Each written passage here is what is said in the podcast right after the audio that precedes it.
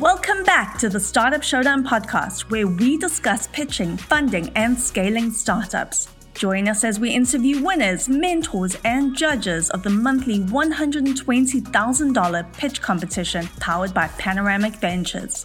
We also discuss the latest updates in software, Web3, healthcare tech, fintech, and more. Now sit tight as we interview this week's guest and their journey through entrepreneurship.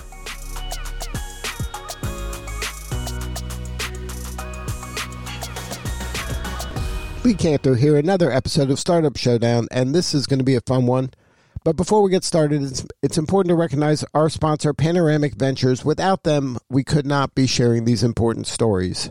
Today on Startup Showdown, we have John Yates, and he is with Morris, Manning, and Martin. Welcome, John. Thank you. Thanks for inviting me. Well, I'm excited, uh, first off, to share with our listeners uh, what you got going on at Morris, Manning, and Martin. Talk a little bit about your practice since you are one of the kind of linchpin people in this arena in technology, especially in the metro Atlanta area. Well, thank you. It's a pleasure to be involved here today and to be a part of this podcast. So I appreciate it. Um, so I am a senior partner, head the technology practice at Morris Manning Martin here in Atlanta. Um, I started in the practice actually in 1981. That was the year the IBM PC was announced. So, sort of the beginning of time in the technology community. Came to Atlanta that time, didn't know anybody, but my sister had encouraged me to get involved in the tech space. Um, and I'll tell you more about that. But I guess roll the clock forward to the present.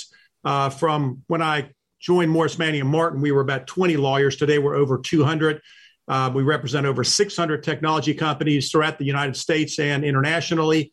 We did over 300 tech financings last year, venture, M&A, private equity deals, and we're one of the top 10 law firms in the country in doing tech deals and the number one firm in the Southeast and in Atlanta for doing deals in the private equity venture area.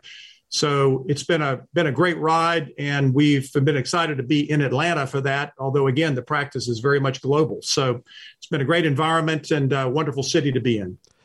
Now, take us back in time a little because it's probably difficult for our listeners to even imagine at that time in the early 80s, what was the tech scene like? Was there an official tech scene or was this just kind of sprouts, just, you know, a few individuals out there doing interesting work? Yeah.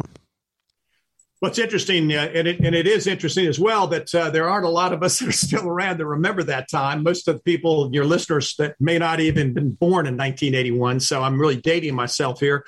Fortunately, my memory is still pretty good about that time. Uh, so before 1981, the second half of the year when the IBM PC was announced, the market was very cluttered and it was mainly mainframes and mid range computers. So companies like Digital Equipment Corporation, uh, companies, companies, products like PDP 11s and VAXs and the like, and IBM were the dominant players, Univac, Honeywell. It was a very different crowd. Um, the latter part of 1981 resulted in the IBM PC being announced as open architecture. Now, Apple did have a product at that time, but it was very closed in its architecture, and it made it very challenging with respect to the ability for people to write software to the Apple system. So when IBM opened up the architecture, meaning they allowed basically software companies to write into their computer, it basically spawned the software industry. And Atlanta was very fortunate to pick up on that. Now, at that time, MSA, Management Science America, was one of the largest, you know, mid-range software companies in the country. And I'm sitting here in my office in Buckhead. I can see the old MSA building across the, the Lenox Mall, uh, Peachtree area. And they and American Software were two of the largest players. So what happened was Atlanta spawned a lot of software companies that were nurtured as a result of IBM opening up that architecture. So we became a software capital.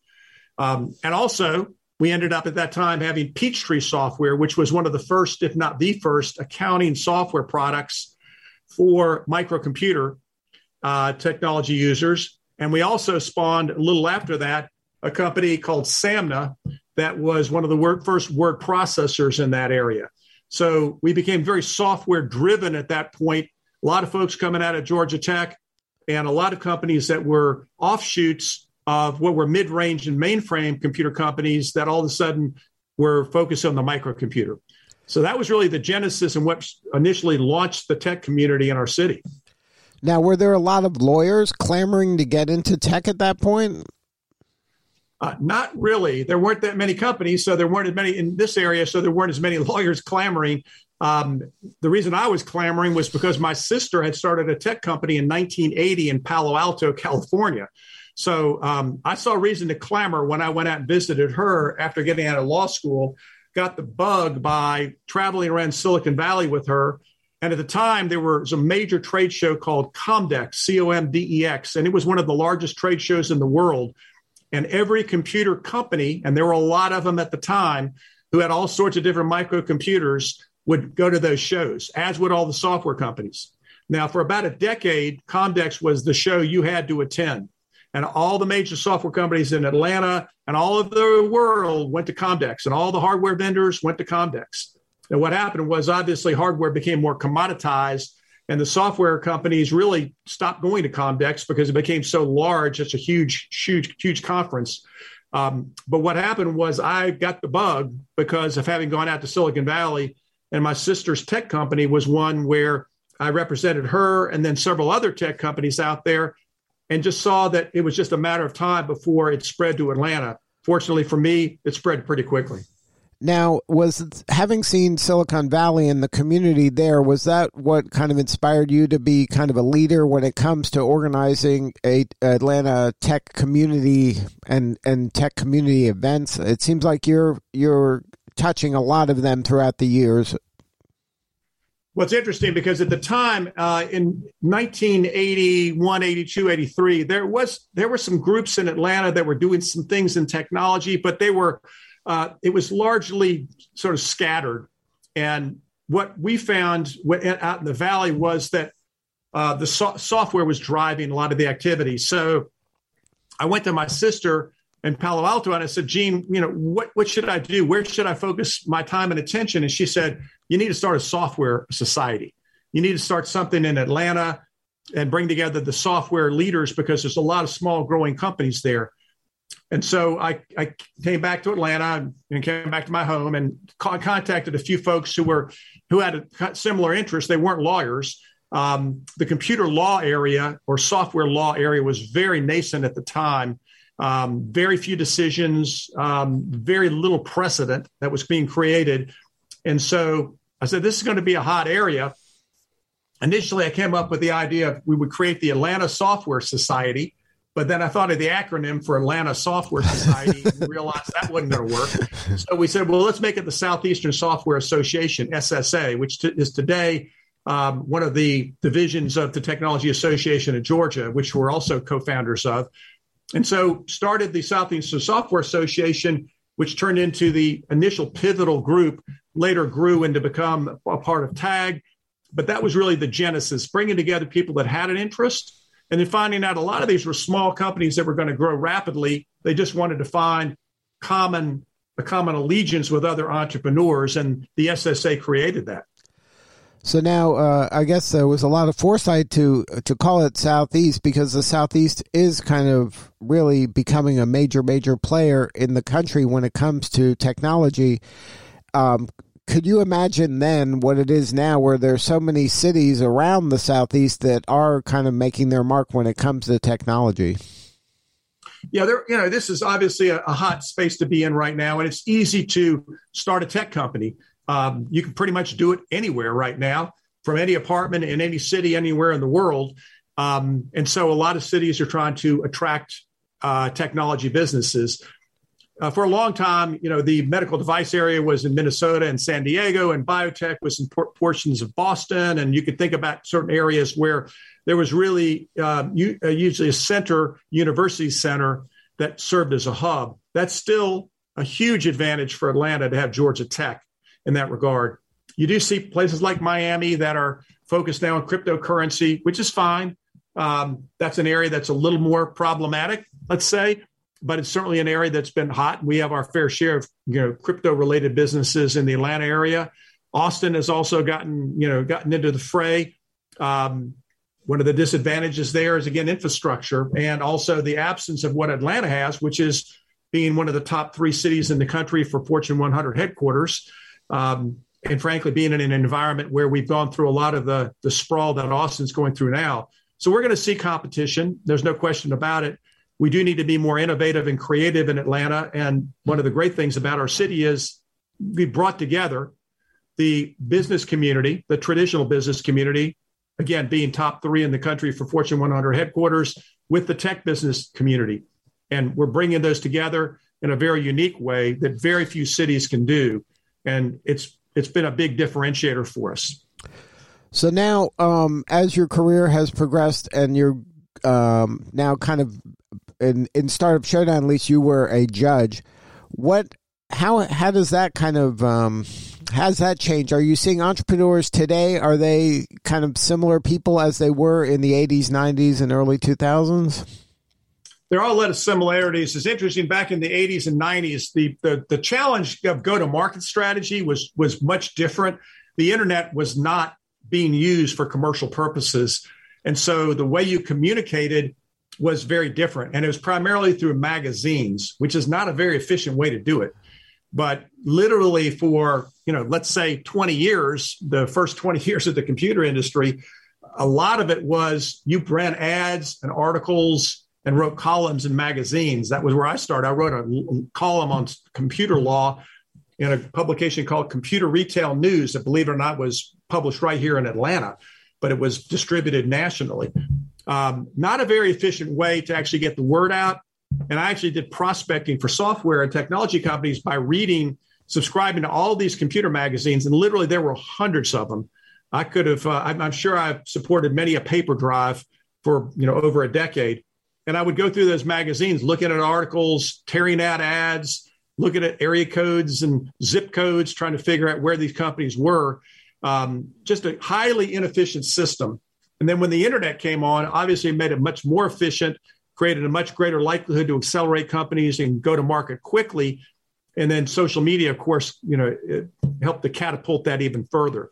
So one of the big differences now is that because of, with with the internet and social media, you can be anywhere. You can plant a flag anywhere you want to be, and you can really create the business in a quite a unique way, um, which was not the case in the olden days where we were much more tethered to a particular location and made it much more difficult to get the get the word out. And required frankly a lot more money to do it too because advertising campaigns and in magazines and going to trade shows and the like was you know highly expensive. So the system now much more efficient much easier but frankly that also makes it more crowded too. So you got to find ways to differentiate yourself now, are you finding that the startup founders are looking the same? Are we is uh, is our startup community as inclusive as you'd like it to be, where it represents America, uh, maybe uh, truer than it did maybe in the early stages of this? Well, there's yes, I think it is much more inclusive now, and Atlanta has a big advantage of being probably one of the most diverse cities uh, as far as population in the United States um, which does make us quite different from many other cities as well. Um, because the barriers to entry are lower, it means that more people um, of any kind of color, persuasion, religion, geography can enter the market. And, and so it creates a great opportunity, especially for a community like Atlanta, where we have such a diverse population uh, and we have great mentors. Um, you know, I know Panoramic is one of the supporters here of this podcast. They do a wonderful job focusing on on entrepreneurs, focusing on DE&I issues, diversity, as do many other companies and businesses here. So it creates a unique environment for us and a way to attract, I think, companies and entrepreneurs that you know can feel comfortable that there there are people like them that are in our community getting the support and a community that really is desirous of doing that. I know our mayor is focused on that. Mayor Mayor Andre Dickens is uh, as a Georgia Tech graduate. I know Invest Atlanta is focused. I know the Metro Atlanta Chamber. So we've got a lot of organizations that are trying to knock down any barriers that were out there for um, young entrepreneurs, diverse entrepreneurs. Um, we now have uh, a number of venture funds. In addition to Panoramic, we have Zane Ventures. Um, Valor Ventures that are focused on dealing with and supporting um, entrepreneurs that are diverse, uh, women entrepreneurs and the like. So it's great to see that in our community. And it's a good thing for what's happening here in Atlanta as a differentiator. Now, any advice for the uh, entrepreneur out there that's listening that might be from an underserved community? What would you recommend they do to kind of plug in and to get involved and to give themselves the best chance for success? Well, I think there are three areas of, of really focus here. Uh, one are these venture funds that I've just mentioned, um, the early stage funds, uh, the Atlanta Technology Angels, you know, Panoramic, Valor Ventures, Zane Ventures. These are all groups that that are helpful in directing folks to the right area, and also some of them have cohorts. I know Zane, for example, has a cohort of entrepreneurs they bring on on, as do several of these other funds. So, if you're an entrepreneur, you may be able to get able to get plugged into that. Uh, there's Launchpad 2X, which is primarily for women entrepreneurs who are starting businesses as a way to get plugged in to learn about how to grow a business. And then the Technology Association of Georgia, which is, I think, probably the largest tech organization in the United States. I believe that Larry Williams, the CEO, mentioned, I think we're over 30,000 members there, which is phenomenal. Um, but lots and lots of groups within the Technology Association of Georgia where these entrepreneurs can plug in. Um, the Metro Atlanta Chamber is also quite helpful in that regard. And importantly, Venture Atlanta, which has now become one of the largest venture conferences in the country, is a must attend. This year it'll be October 19th through 20th. It'll be held at the Woodruff Arts Center, which is going to be fantastic. A great way for us to tie technology and the arts together. And I know uh, being involved with the Woodruff Arts Center on the board, we're extremely excited about bringing the technology entrepreneurs together with uh, folks in the arts community, but also many of the tech leaders. So if you're a young entrepreneur, there are a lot of resources there, and you want to make sure you get your uh, your registration to attend Venture Atlanta. October will be here before you know it. Well, John, thank you so much for sharing your story today. If somebody wants to connect with Morris Manning and Martin or learn uh, more or maybe connect with you, what's a website? Website is mmmlaw.com. And I'm also on LinkedIn. That's a good way to connect with me. I do have quite a few LinkedIn connections, and I'm always happy to help people if they're looking to connect into the network. Um, and so I would say you can reach me at mmmlaw.com. Uh, the website provides all the information, but the email address is jyates at mmmlaw.com. And I appreciate everything that uh, Lee you're doing, and this podcast is very informative, and we appreciate the support of Panoramic as well. Well, thank you again for sharing your story. You're doing important work, and we appreciate you. Thank you, Lee. All right, this is Lee Kantor. We'll see y'all next time on Startup Showdown. As always, thanks for joining us, and don't forget to follow and subscribe to the Startup Showdown podcast so you get the latest episode as it drops wherever you listen to podcasts. To learn more and apply to our next Startup Showdown pitch competition, visit showdown.vc. That's showdown.vc. All right, that's all for this week. Goodbye for now.